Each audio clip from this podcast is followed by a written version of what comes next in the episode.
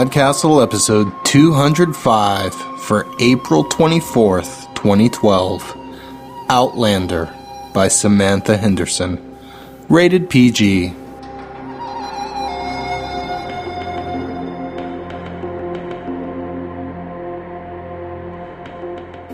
And welcome back. Back to Podcastle. I don't usually get to say that at the beginning of the episode, but I missed saying it last week and I missed you guys. I'm Dave Thompson, and yeah, we're back, baby. And first off, I want to say thank you so much for all the people who sent kind wishes to us during our surprise hiatus last week. It was all really appreciated, and I guess what they say is true. It is nice to be missed, but it's also really, really nice to be back. But before we get started, it's come to my attention that our own MK Hobson has herself a cool little Kickstarter campaign that I want to tell you all about. This campaign is for her latest book set in the same world as The Native Star, The Hidden Goddess, and Podcastle's own, The Warlock and the Man of the Word. However, it's not a direct sequel to any of those stories. It's called The Warlock's Curse, and dudes, I really want to see this thing funded for Hobson. She's doing something really cool with it. The upfront cost for this isn't going to go directly to Hobson, it's so she can pay her editor, her cover artist, and all the other people who go into making the book. Hobson's money will come from the sales of the actual book, and I have to say, it's a pretty cool idea, a pretty cool and interesting way to handle things in this brave new world of publishing. So go to Kickstarter and check out The Warlock's Curse. Tell Hobson we sent you. Alright, let's get on to this week's story. We've got a real funny one for you, and like I said last week, by now most of you know that when I say funny, it could mean something else like sad, horrible, sexy, excessively violent, rampaging teddy bears. Sometimes I guess my words are kind of like masks. Ah, masks. Batman, Phantom of the Opera, Zorro. What is it about masks that we find so fascinating? Some would surely say they're sexy, others might suggest they're mysterious, and the two are certainly not mutually exclusive. Is it because when we wear them we're hiding something, protecting someone or something like a secret identity or a secret agenda? Well, today's story is about masks, make no mistake about it, and just so I'm not, you know, misleading any of you, it's not a superhero story. No, it's a story of swordplay, honor, and secrets, so let's head on down to the courtyard and kick things off. Podcastle's very proud to present Outlander by Samantha Henderson. Originally published in the Feathered Edge anthology, which came out earlier this year, and is now available both in print and in ebook form. Check it out if you're looking for that lace and blade fix. Samantha Henderson lives in Covina, California, by way of England, South Africa, Illinois, and Oregon. Her short fiction and poetry have been published in realms of fantasy, Strange Horizons, Goblin Fruit, and Weird Tales, and reprinted in the year's best fantasy and science fiction, Steampunk 2, Steampunk Reloaded, and in the upcoming Mammoth Book of Steampunk. Fans of Escape Pod and Podcastle will remember such stories as Cinderella's Suicide and The Mermaid's Tea Party. She's the co winner of the 2010 Rhysling Award for Speculative Poetry and is the author of the Forgotten Realms novel Dawnbringer and the Very Twisted Heaven's Bones. For more information, please see her website at samanthahenderson.com. Our reader this time out is our own special sword toting lizard man, Graeme Dunlop of Pseudopod and Cast of Wonders, not to mention my personal hero. Yes, we just featured him a couple episodes back with Lavie Tidhar's Buried Eyes, but Graeme totally came to our rescue with this week's episode, so really, maybe he's a hero to all of us. Hey, who are you calling barbarian, pal? Enjoy the story. Outlander by Samantha Henderson. I well know the whole disgraceful affair was my fault. I was the one that befriended that great beast of an outlander, spawn of his border clan house, and led him with such fatal consequences to my family's heart. But Luca Brehel seemed such a harmless oaf, charming in a way rare among my fellows, and I thought it was a kindness to introduce him to proper society. He'd been sent by his house to pay his respects to Cyrene and its duke, and was housed among the rest of the young bucks of the houses, too far and unfortunate to live in the heart of the city's spectacular. The Duke maintained the gentlemen's academy near his palaces as much to keep track of the scions of the great houses as to provide a proper dwelling and education for his young nobles. And like other sons of the great houses, I kept rooms there as well as House Toreley, my family's compound. Uncivilized as the border houses are, no one of any intelligence underestimates the importance of such as House Brehel in defending the boundaries of the lands Cyrene lays claim to. They raise sons trained on the battlefield rather than the dueling ground, and have little time for the arts and graces that make city life so sweet. Luca was a well built man, a head taller than myself, with a stance and a walk that spoke more of tracking the mountain raiders in the forests that bounded the eastern bank of the river Silpath than of dancing at court or arranging oneself beautifully in the scholars' gardens. His facial scars were earned after his first blooding. He'd killed one of a pack of raiders who had been terrorizing a Crofter family, and they were cut into his face by his own uncle they were brute slices across each cheek, knotted and twisted as nature would have, with no art to them. True, no man grown of the Cyrene nobility will show his face without its scars, just as no woman will go unmasked. But in the city, it's the fashion to seek a scarifier with a sense of the aesthetic, who will cut and shape and take into account the contours of the face and flatter rather than disfigure. My father would have no less than the Duke's own scarifier when it came my turn. Luca's scars, on the other hand, recalled the tradition of Cyrene's founders and echoed our warlike past, when a man's scars were always earned and never things of fashion. I confess I felt a slight shame when I looked into my mirror and saw my own. Double lines of raised pink tissue that curved under my cheekbones and flattered the angle of my jaw. But our belligerent forebears founded Cyrene with a purpose to create a place of beauty and scholarship where the finer arts might flourish. We are able to defend ourselves, surely, for our navy is unmatched, our border allies stalwart, and our sons train at the Duke's behest in the arts of the blade, as Cyrene's charter sets down.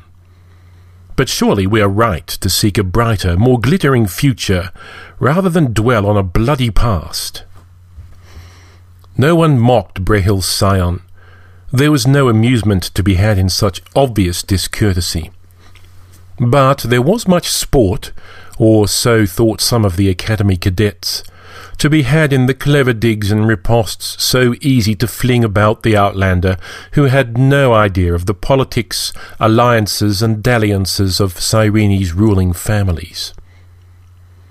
I might have joined in, but I liked this unspoiled youth and his good nature in the face of all sallies, something that spoke of clean air and honest work. Perhaps I was beginning to tire of the endless social dance of my fellows. And so, when young Grizel of House Sakarzi tossed a towel at Luca after a race about the Sparrow's Walk, and bade him mop himself, for he was sweating like a farmer, I pointed out in the mild tones of an elder to a puling boy that my family were as good as farmers, and his house was not too ashamed to provide manure from their swine for our orchards. Or do you fancy your apples and cheese, wine and good white bread are flown magically by little fairies from the mountains of plenty, Grizel? I said, with the lightest of glances at his slightly protruding belly.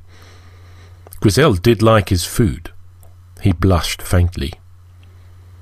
The Valmer twins, both masked in identical constructions of pale green feathers, were present to witness the outcome of the race between the three of us and giggled behind their fans. I wondered idly what Margie and Flore Valmer would do once one or the other was wed, for much of their aesthetic effect was due to the fact that there were two of them the same, that dressed the same, masked the same, walked the same, gestured the same, and rarely spoke. Luca knows I mean no insult, Kai, said the red faced Grizel, turning to Luca, who flicked him lightly on the thigh with the damp towel. I take none, he said, in the broadest imaginable country twang, and the three of us laughed all the way back to quarters, while the Valmers drifted home, accompanied by a formidable chaperone in a dull black mask that spoke only of barriers immovable. I know I'm a right oaf compared to you lot, Luca confided to me in the baths later that day, and I take none of the teasing ill. I confess this place is dazzling, with your gardens and palaces and ladies arrayed all o'er, like colourful birds with their feathers and silks. I laughed.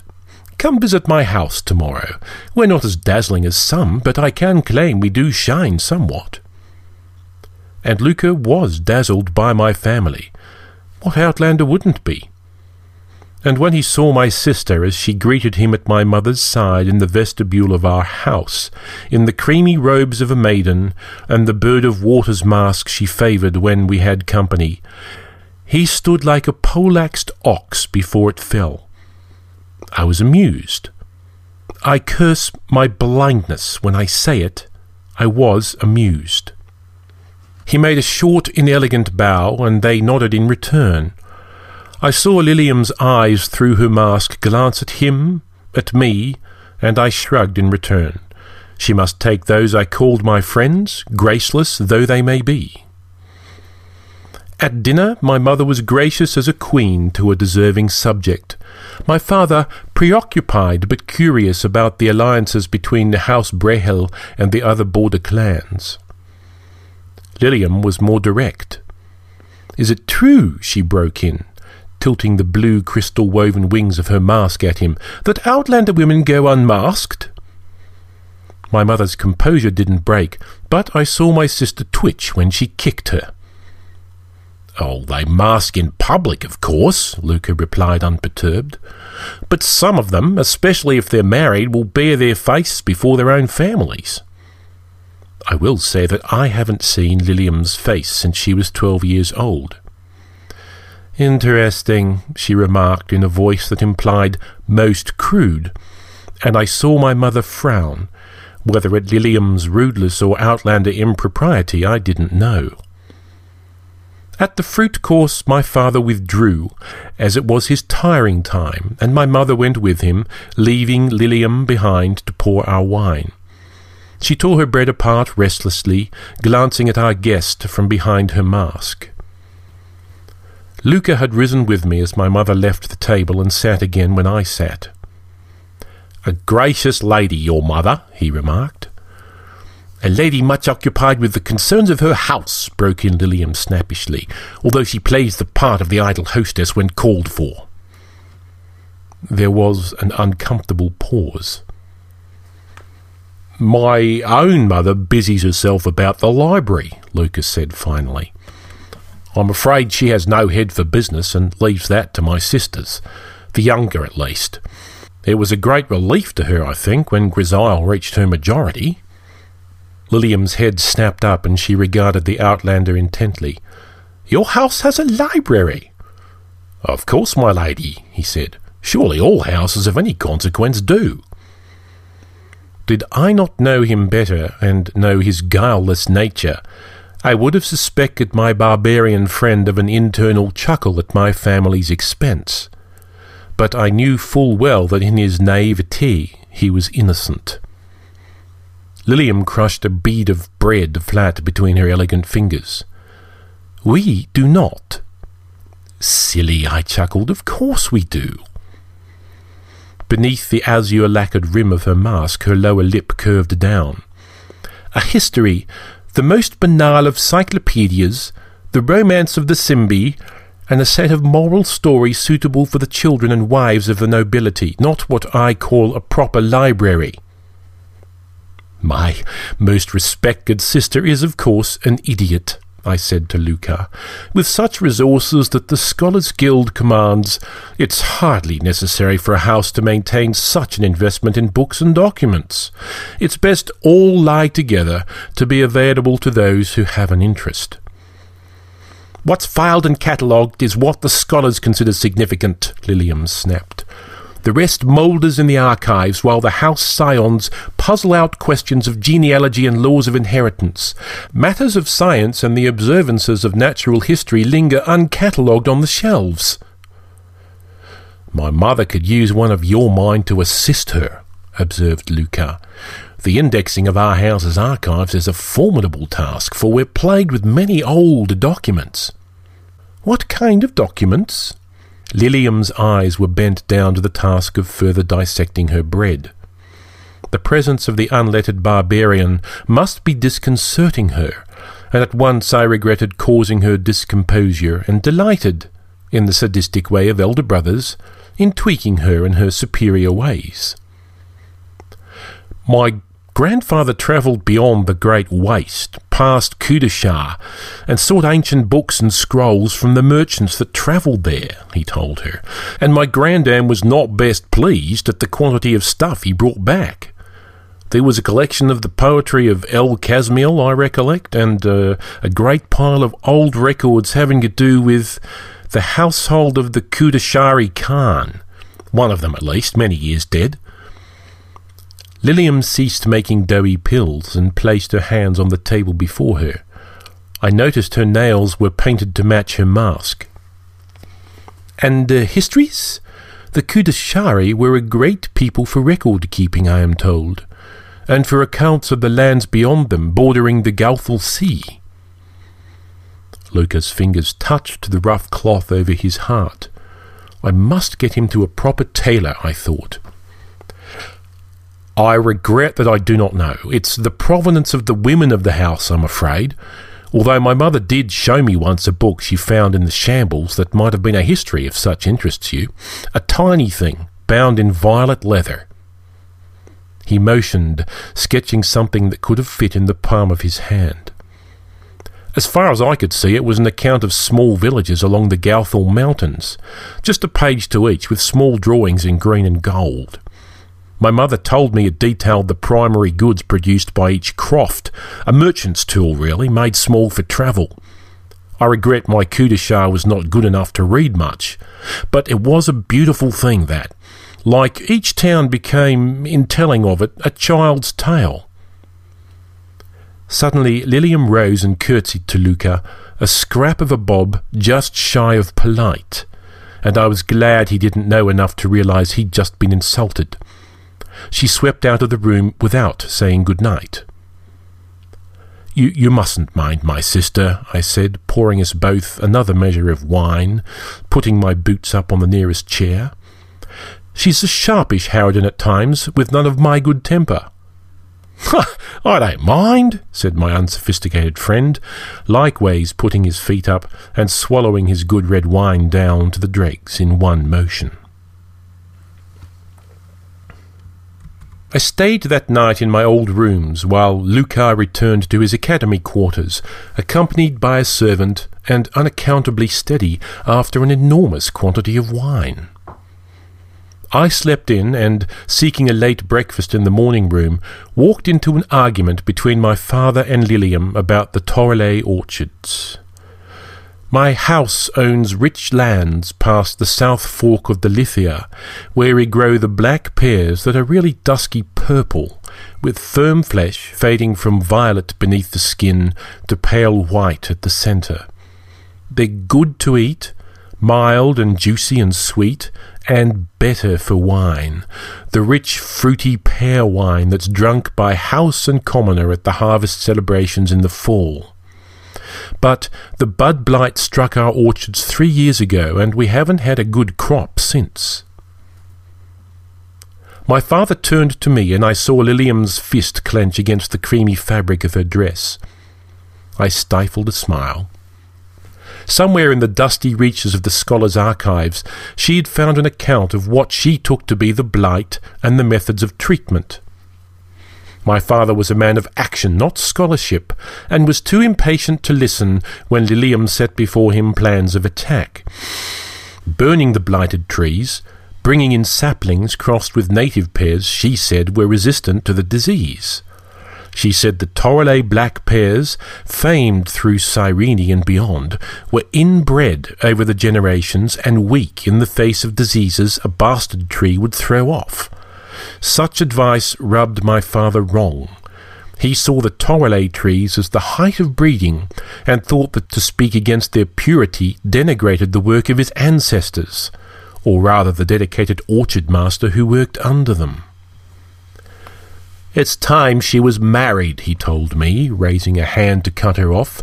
It's time she turned her interests to service inside her husband's house, keeping his accounts and household matters in hand, such as the use of scholarship, not interfering with the affairs of men. Although I love my sister, I had to agree. Our family business was the public face of the house, as were the men with their scars. Behind the facades of mask and home was the place of women. Kai, said Lilium when my father left, you are surely not as stupid as you look. You know we will lose everything lands, status, and house if the blight continues. Can you talk to father? It's no use, love, I said. He is adamant, and for all I know, he has the right of it. Our stock has held strong for hundreds of years since the founding of the city. The Torelei trees will outlast the blight. You'll see. Her damask quivered. Of all the plagues of humanity, the pride of men is the worst, she huffed. And are you inviting that great hulk of an outlander to supper again? I will if I want, I retorted, and you're to be nicer to him this time. I was perfectly polite. No, you weren't, miss, I snapped. And I'm heir of this house, and my friends will come if I like. Oh, I don't mind, she said, with a flip of her day mask as she left the room, leaving me alone with my smoked fish. Luca did come again, and again, much to my sister's annoyance. Although he never gained her favour, my parents became fond of him for the same reasons I had his simplicity and good humour, and he often stayed at our house.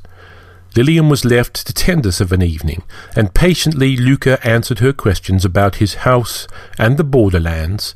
For all she was sullen to the point of rudeness.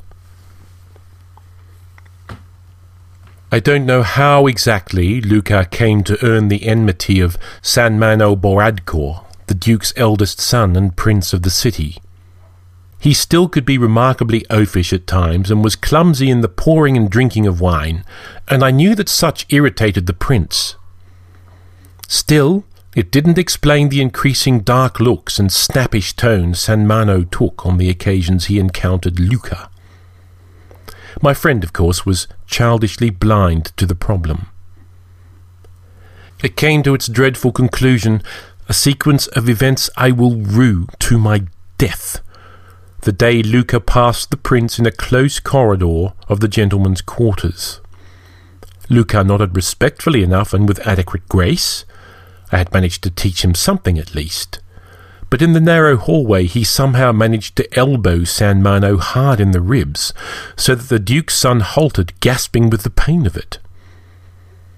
I wasn't watching closely, but I still cannot understand how it happened.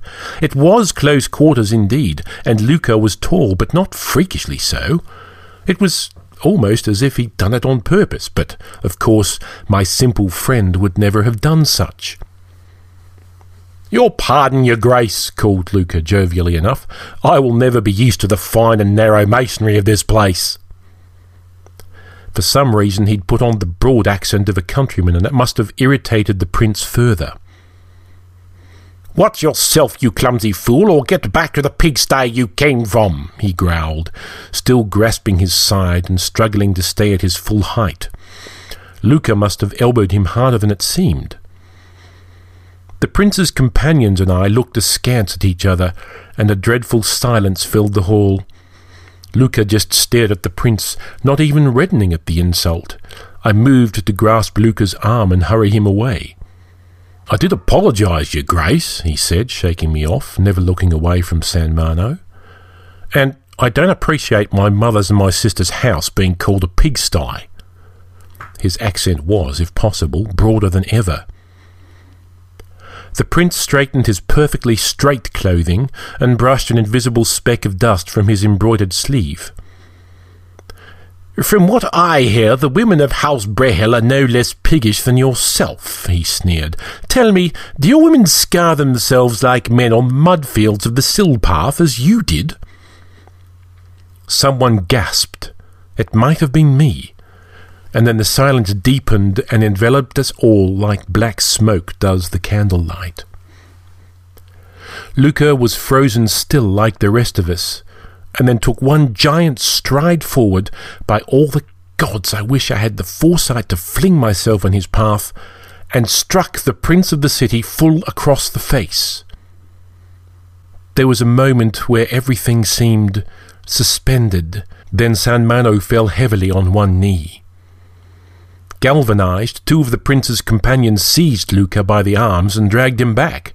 I took his shoulder and did the same. He didn't resist. We couldn't have moved him if he had. A trickle of blood snaked from San Mano's nostril as his third man, Jago of House Coriili, if I recall correctly, helped him to his feet. I call the blood duel, said the prince in a voice like iron, a voice too calm for any kind of comfort. Since the hovel your house calls home lies beyond all civilized ken, I shall send the challenge to House Torale. I found my voice. Very well, Your Grace. The three of us managed to move Luca like a heavy but unresisting tree down the corridor. I hope, Kai, continued the prince as he took Jago's proffered handkerchief and mopped the blood from his face. I hope that you have learned the foolishness of taking a barbarian into the bosom of your family. I said nothing. I was not to learn that lesson then, but later. I led Luca through the streets in silence as we made our way home he was quiet until we reached House Torale's gates. Kai, he said, sending the challenge to Torale, does that bode ill for your family? I would not return the Duke's ill will for your hospitality. I saw nothing on his face beyond his scars and simple honesty. The hypocrite! I sighed. No, not for an affair of honour such as this. It's merely that he must send the challenge to your house, or, failing that, a house with which you are allied. And since you've eaten at Torale's table, and since you're my friend. He took my hand. I hope you'll always stand my friend, Kai. I returned his clasp. Assuredly I will. Knowing now what I didn't then, I say again, the damnable hypocrite. Why did you do it, Luca? I said as the major domo hurried to unlatch the heavy gate. And why did you hit him so hard? He shrugged and laughed. I didn't think I did. Lilium met us, wearing the dusky plum-coloured mask she often used when she planned to visit the scholars' library. Her street clerk told me that she'd already been there. The idiot, she said, her eyes shining when I told her the news. The absolute idiot! She turned to Luca. You are an idiot, you know that? Lilium, I growled at her as I hadn't since we were young, before I was scarred and she was masked. She tossed her head and swept away down the hall. I turned to Luca, ready to apologize. He was watching my sister's back as she walked away, and he was smiling. The challenge was delivered that evening. I wrote the reply and Lucas signed it. The fight would take place an hour after dawn at the fencing grounds beside the academy. There was to be no private meeting by the river bank in this matter, and no time for cooler heads to negotiate a way to satisfy everyone's honour without bloodshed. Luca took a light meal and went to bed early, with a cheerful attitude, slapping me on the back on the way to his rooms. I stayed up later than I liked, gnawing a knuckle and thinking how I might get my friend out of Cyrene. The problem was this. Luca knew how to fight well enough, but the weapon of the blood duel is the small sword. I'd seen Luca work with rapier and epee, and he was skilled enough to hold his own in the short matches the fencing masters of the academy supervised. But I well knew San Mano was an expert in the small sword, with no weakness in its wielding that I had ever seen. He was shorter than Luca, and his reach was not as long, but he was lithe, and the indolent poise he favoured when at his ease belied a wiry frame and the speed of a panther. And his anger, hot that day, would have cooled into a deadly calm by morning, and he was not likely to make a mistake. He might very well kill Luca, and there was no way I could think of to stop it. Luca and I rose early, and he breakfasted on a capon wing and some hot water. I couldn't eat. We arrived at the academy just as dawn broke, and Luca stretched and practiced footwork in the inner sand pits as we waited. I sat and watched him and couldn't speak. He had dressed simply in the rough fabric of his house, with only a silver pin with the wolf's head of Brehel at his left shoulder as decoration. As the bells outside chimed the half hour, he sat beside me. Cheer up, Kai, he told me. I'm not that easy to kill. And if I don't live past this day, know my own foolishness was at fault, and you were nothing but a friend to me, and made my time in Cyrene a delight. It's time to go, was all I could say. Before he rose, he touched the wolf's head lightly if I'm killed, take this and give it to your sister. I will have failed indeed if I do not irritate her in some way at the last. Even from the bowels of the academy I could hear the rumble of the crowd. I can't remember the last time a blood duel, a fight all but guaranteed to end in the death of one of the combatants, had been fought. Not a scion of any house would miss it if he could ride, walk, or be carried to the fencing grounds. I blinked as we passed from the darkness in the corridor to the bright morning light, and the crowd silenced for an instant. Luca's face was solemn now, although he'd been cheerful a moment before. With a gesture that looked almost theatrical, he frowned and adjusted the strap of his glove before moving to the corner where the challenged was to stand. Immediately a sustained hiss began as those assembled whispered to each other. I saw that the ladies of Cyrene were not worried that an interest in bloodshed should be thought unfeminine, for they were gathered five deep in the risers behind the bravos and bucks of the academy. The Valmur twins were there, dressed in lavender this day. The ladies' masks glittered in the pink light of dawn, studded with crystals the colour of the sky, opal, forest, blood, and sea, smooth against their faces, horned like devils, or enhanced with wings that rose on either side of their faces. Most wore gowns better suited for the ballroom than a duel, silks and linens finely embroidered and dyed to match their masks. They bent their heads together and twittered like birds. Lilium stood with them in the cream gown she favoured and the bird of water's mask she wore the first time Luca came to dinner. She stood still as a post, watching us, and her fists were clenched at her side, and it seemed to me her eyes burned through her mask. It saddened me to think that she might wish Luca's death. I took my place beside Luca, who studiously ignored the fuss. A ripple of sound heralded the arrival of the Duke and his entourage, who took their place in the judgment stand where they could see every figure of the fight. I was glad to see my parents made part of the crowd behind him, the affair could hardly interest them save for Luca's slight association with our house through me, and it was gracious of them to show themselves so early in his support. I saw also that Grizel Sekarzi chose to stand behind Luca's side of the ring, and I flashed him a grateful look. I couldn't help but feel sorry for Timon Baradkor, Duke of Cyrene. He was in a terrible position, for although he had the power to forbid such a fight, the fact that his own son was a principal would make him, or San Mano, look a coward. His face was white and drawn. his scars pink against his pale skin, for all he stood tall and maintained a careful air of indifference. I would bet my inheritance that he had stayed up late the night before, thinking how he might cancel the fight with no loss of honour. Another murmur, and the glittering mass of spectators separated to admit San Mano Boradkor and his second Jago Corelli. San Mano strode to the challenger's corner, looking confident and fit.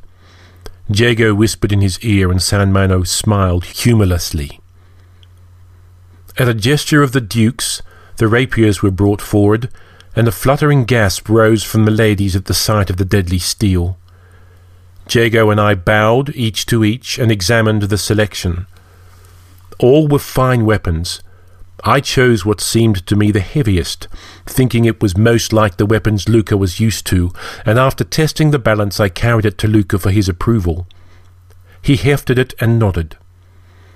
Out of the corner of my eye I could see San Mano tracing a complicated figure in the air with much skill and little effort. Usually the seconds are armed as well, and it is our task not to join the fight, but to hold our weapons beneath those of the duelists, to strike away any blow out of bounds, and to halt the fight when protocol is breached. But in a blood duel, there could be no foul, no enforced mercy. Our job was only to witness. I have never felt so helpless in my life. A signal from the Duke, and the match was on. The Code Duello specifies what footwork may be used during a duel, with the consequences of violations clearly set forth. There is no such restriction in the blood duel, save that the combatants are forbidden to leave the ring. San Mano, trained for years under the watchful tutelage of both his father's swordmasters and the academy trainers, instinctively fell into regulation footwork, while Luca, trained on the battlefield and in desperate scrabbles with border raiders, had a style less graceful but more efficient.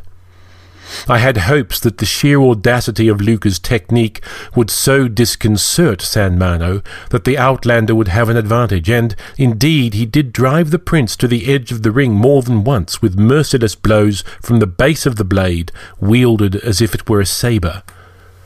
But soon San Mano's skill and swiftness began to tell on my friend. Again and again his rapier would twist past Luca's guard and come dangerously close to his throat. As one, the watching crowd held their breath to watch the deadly dance, or sigh as a length of lethal metal almost went home. Once, Luca didn't twist away in time, and San Mano's blade opened a cut on his cheek. Luca didn't flinch, though I did, and the wound wasn't obvious until thick blood ran and a dull red drop fell on the sand of the ring. There was a collective gasp, and somewhere in the crowd a woman screamed. Hold! called the Duke as he mustered first blood, and the combatants sprang away from each other. I mopped Luca's cheek. A fine sheen of sweat was on his face, but his breath was steady. He takes first blood, I said, low and urgent. You can stop this now without shame.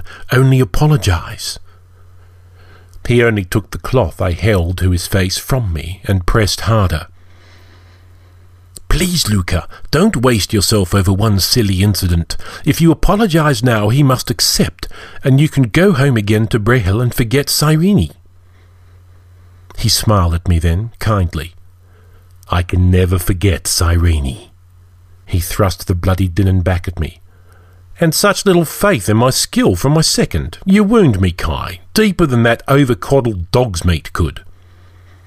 I saw he was laughing at me. I looked past his shoulder and caught Lilium's eye. Her lips tightened.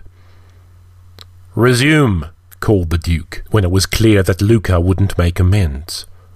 There was finality in his voice, Save that one or the other showed mercy, the match could end only one way. I resolved to make myself watch all and not turn away, whatever the outcome.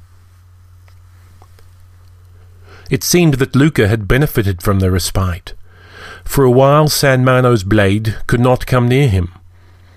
But presently his response time slowed, and he began to give ground one step at a time. Behind the lightning flash of steel, San Mano smiled. And then, Luca's sword swung wide as if his arm had tired. The prince saw his opportunity and thrust with all his strength behind it straight at Luca's exposed, unprotected torso. If I hadn't seen it, I would have thought it impossible to bring a rapier across the body from that angle and with that speed, but Luca did it, catching the prince's blade with his crossguard and twisting it out of the way. A lesser player than San Mano would have been knocked over, but he maintained his balance, hopping out of the way and keeping his grip on his weapon. With San Mano clear, Luca bent to grasp something from the side of his left boot. I cried out with the crowd when I saw it, a long knife with a thin blade that could be hidden in a boot sheath. He crouched slightly, holding the knife in his left hand with equal skill as the sword in his right. San Mano backed away, his eyes widening. Hold! shouted the Duke, the force of his voice causing the startled and indignant murmurs of the onlookers to fade away. Luca of House Brehel, you are in violation of the Code Duello and dishonored in the city's sight. You are mistaken, your grace, called Luca, never taking his eyes off his opponent, holding both weapons at the ready. The Code Duello of your own city charter states that blood duel may include a short blade for the weaker hand, no more than the length of his forearm, if the challenged combatant desires it. I am the challenged, and I do so desire it. There was a shocked silence, and my irreverent friend grinned. Nonsense! bellowed the Duke. Nay, it is not, said Luca. Ask your own scholars. A white swathed figure hurried to the Duke's side, gesticulating. The Duke bent to him, his face growing pink as his scars. I have never heard of such, I heard him growl. It is part of an earlier charter, but never struck out of the record, called Luca. Is your grace not familiar with it? A second scholar joined the first, and the Duke's face grew redder and redder. It seems that it is so, he called out finally. But San Mano must have a main gauche as well. But of course, said Luca in a tone of surprise. I wondered that the prince was not so armed already. Jago Corelli turned and took an offered weapon, bringing it to San Mano. It would have been better for the prince in retrospect to refuse the second blade and chance the fight only with his small sword. The dagger, thin and light though it appeared, unbalanced a man trained only to fight one handed, but he took the blade for pride's sake, and it was his undoing. The Duke signalled again, and Luca leapt at San Mano like a tiger, and I couldn't help but feel sorry for the man. He fended off the long blade and the short as well as he might, but simply could not bring the main gauche, the left-handed weapon, to bear, and it dangled uselessly in his fingers. With a sweep of his foot, Luca brought the prince heavily to the ground and pinned his sword hand to the sand with the cross guard against his wrist. He swung the sharp blade of his knife under San Mano's chin and held it there, the point pricking the soft flesh of his neck. San Mano's eyes bulged, wide and helpless. Hold your hand! The Duke's voice was ragged. Luca did not take his eyes off his opponent, but he smiled. And forsake my honour? It's a strange thing you ask, Master of Cyrene. The Duke opened his mouth and closed it again. Whatever he might do after to the heir of Brehel, there were witnesses in the hundreds here, and the weight of Cyrene history and Cyrene honour on his head. I will take one thing in exchange for the prince's life, said Luca in a voice that rang over the audience the hand of Lilium of House Torelay in marriage. In the shocked silence, the twittering of birds. No, it was the women where they ranged in masked rows, my sister among them, turning to each other and whispering, hands covering masks, covering mouths, jabbering like sparrows. It hit me like a blade in the gut, cold spreading through my limbs, this brute, this outlander, this barbarian with a man's life at the tip of his blade, this creature desired my sister? someone broke the silence with a strangled cry of, What? It was me. The Duke considered the scene before him, tension pulling his scars high over his cheeks. Sweat glistened on the bulging muscles of Luca's bared right arm, but the sharp blade beneath the prince's chin didn't move. All sorts of calculation were going on behind the expressionless facade of the Duke's scarred face. He held the threads of history in his capable fingers. As master of the highest house of Cyrene, he could not force any marriage, but he could forbid the banns. Even in my anger, I understood his hesitation. I had been trained in the Duke's halls. The heir to his house could be killed with impunity before him. A woman of the Cyrene house in the ruling family of Brehel, barbarians though they be, could be a powerful tool and would incline more defence of the border rather than less. Torelei was well regarded, but not so highly placed or intermarried with House Boradcor that giving my sister into the hands of a brute like Luca would be seen an insult.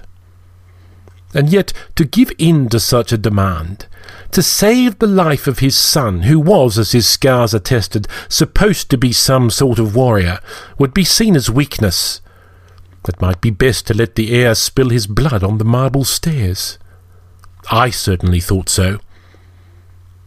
And then my sister, who had stood like a statue through the fight, the reversal, the incredible result, moved, flowed like water from the throng of her masked companions, and bowed her head to the Duke. I will consent, Your Grace, she said, with your permission. I strode across the ring, little caring how close I came to the grinning oaf and his victim pinned beneath him. I took the dais steps two at a time and stood before the Duke, my shocked parents beside him, my sister masked and demure at his side, looking at the ground between us. Your Grace, I managed through clenched teeth, you cannot allow this travesty. He flicked a glance at me and I knew he dismissed my rage as inconsequential to his decision. Still, the Duke played his game close. I do not choose to buy my son's life with a maiden's honour, he said. Lilium didn't look up as she spoke. My honour will not be besmirched by a house marriage, she said, and if it were, it is nothing to the life of Cyrene's heir. It was a brilliant move. In an instant she had indebted House Boradcor, bound them to us with bands of iron. And yet... Lilium, I began. Be quiet, boy, said my father. I would have defied him and the Duke, at what cost I shudder to think of now, but Lilium flashed me a glance that seemed to pierce right through me. I had not known her eyes were so blue, so bright, so cold. She turned them back to the ground. There are conditions, she said in a voice as sweet as honey wine. The Duke smiled coldly. There always are. I couldn't see if she smiled in return. The Torelei orchards, she said. House Boradcor holds them in surety. They are to be released, with no debt or interest owing, fully into the possession of my family. Beside me, my father tensed. I hadn't known that he had mortgaged our lands and livelihood to the Duke's house. But with harvest so minimal for three years, of course they might be. There was a lot, I realized, I didn't know. The Duke pursed his lips. Under your family's ownership, the blight has decimated the orchards, he said, are all to be denied the harvest libations for your house's pride. She tilted her mask so that the iridescent surface caught the sun and looked him straight in the face. With all respect, your grace, she said, that is Torelei's business. The side of his mouth and the corresponding scars quirked up. You said conditions, he said. My father is to be master of games this coming year. The Duke glanced at my father, who stood up straighter under his scrutiny. Beside him, my mother whispered something beneath her breath. The master of the annual games which followed the harvest season wielded great power in Cyrene society, the position a jewel greatly desired and jockeyed for among the houses.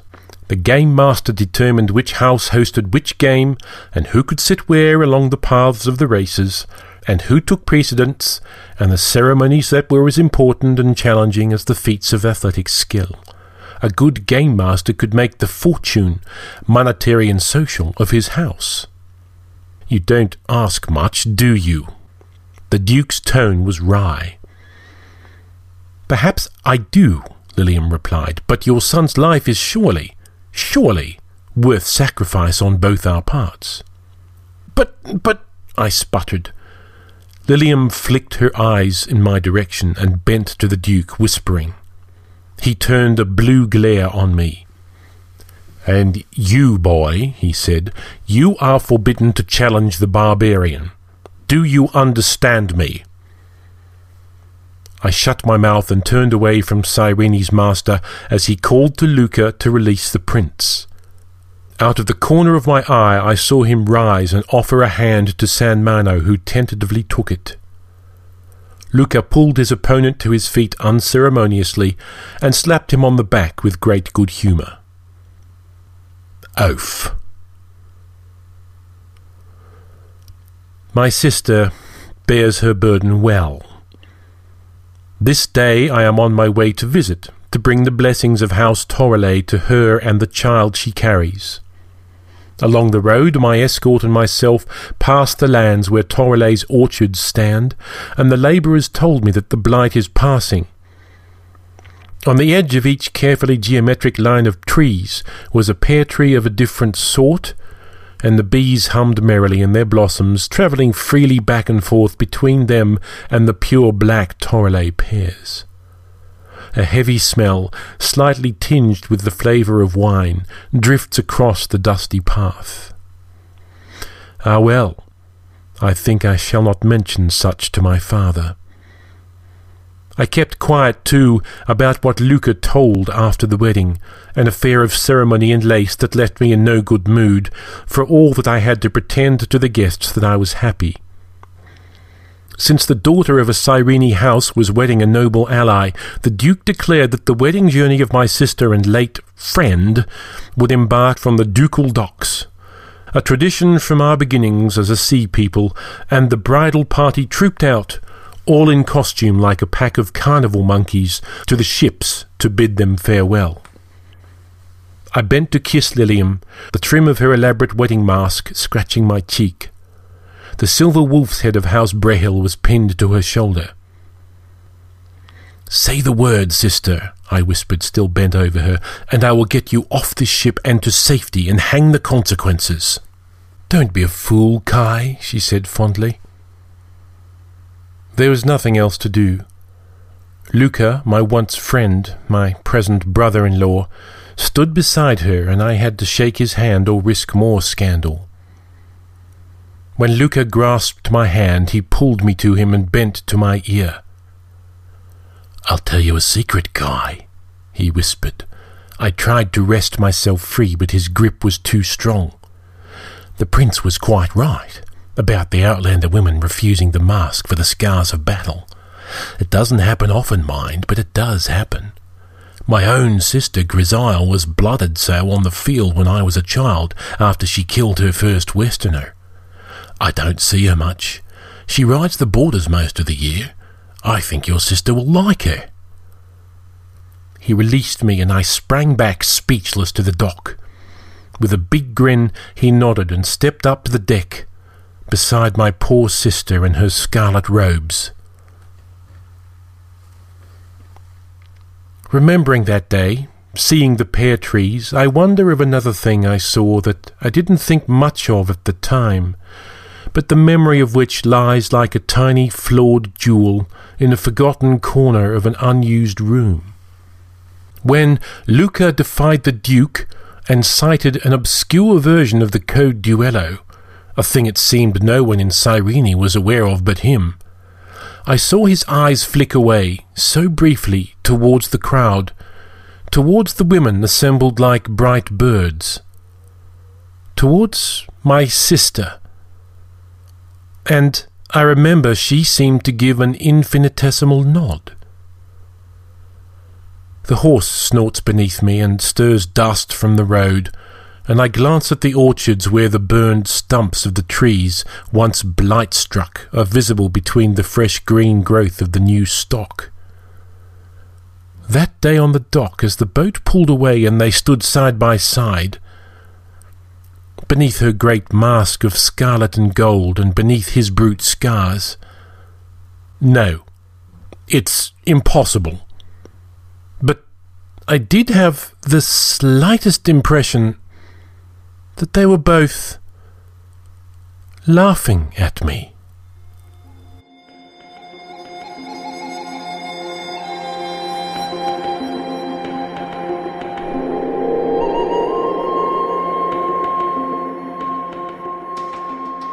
And welcome back. Again. You know, when I think of masks, I generally think of superheroes, and when I think of superheroes, Batman's pretty close to the top of the list. One of the things I've loved about Batman for as long as I can remember is that his real mask isn't the cowl that he wears at night, but it's the face of Bruce Wayne. And I dig how in this story, despite a whole sex wearing expressionless masks, the most elusive mask is the one that covers an Outlander's scars. Well, before we hop over to feedback this week, I'd like to make one other quick announcement and give a big congrats to Ken Liu, who was nominated for the Hugo Award for two stories The Paper Menagerie, which we reprinted here at Podcastle last year, and also The Man Who Ended History, a documentary, in the novella category. Congrats, Ken. And also, congrats are due to our sister podcaster, the mighty, mighty Mur Lafferty, who was nominated for the John W. Campbell Award. Awesome job, Mur. Congrats. All right, let's do a quick hit on the old feedback today for David J. Schwartz's Destiny with a Blackberry Sauce, read by Daniel Foley. It was the story of twins who do their damnedest to get out of the prophecy of being the chosen one by whatever means necessary. Generally, people liked it, although the dark humor was a bit too dark and cynical for some of those in our audience. Gary said, I kept thinking Destiny would win out in the end, but the brothers' increasingly inappropriate responses had me laughing out loud at this dark tale. I can't wait for the Coen brothers to turn it into a movie. And Tim Pratt, yeah, that Tim Pratt, said, Dave Schwartz is one of my favorite writers, and this is one of my favorite stories of his. I love stories that snark about the whole fate and destiny thing. I thought the use of twins was inspired, and the birds and the fish are hilarious. Structurally, I love the short, numbered sections. They make for a fast moving read or listen and create a sort of collage effect where the true scope of the story becomes apparent only when you step back and consider it as a whole. Lovely stuff. We also got into a discussion on Star Wars, Anakin Skywalker, and who to blame for the prequels as the anti chosen one or something. And I'm pretty sure somehow I ended up being at fault for the prequels. Good times, and you can swing on by our own little personal coliseum, forum.escapeartist.net, and let us know what you thought of today's story. And if you like what we're doing, please visit podcastle.org and consider making a donation. Every single cent goes to paying our authors so we can bring you the best in fantasy fiction, week after week. And if you can't afford to make a donation, please blog, tweet, write a review on iTunes, or tell a friend about us. Thank you so much. Well, that was our show. We hope you enjoyed it. It's great to be back, and on behalf of all of us at Podcastle, Slush Scarifier Ann Leckie, Academy Sound Cadet Peter Wood, and your Barbarian Oaf and Highborn editors, Anna Schwind and myself, thank you so much for letting all of us share another story with you. We'll be back in a week with Christopher Rose. A map is another word for faith. Until then, it's been a mighty fine shindig. We'll see you in a week. Podcastle is a production of Escape Artists Incorporated and is distributed on a Creative Commons Attribution Non Commercial No Derivatives license. Share it, but don't change it or sell it. Our theme music is by Shiva in Exile. You can find them at magnatune.com. You can discuss this episode of Podcastle or nearly anything else on our forums. Just visit forum.escapeartist.info. And if you like science fiction or horror, be sure to visit our sister podcasts, Escape Pod and Pseudopod. And if you enjoyed this episode, tell a friend, or post to your blog about it, or consider donating via the PayPal link on our site. Chuck Palahniuk wrote, I don't want to die without any scars.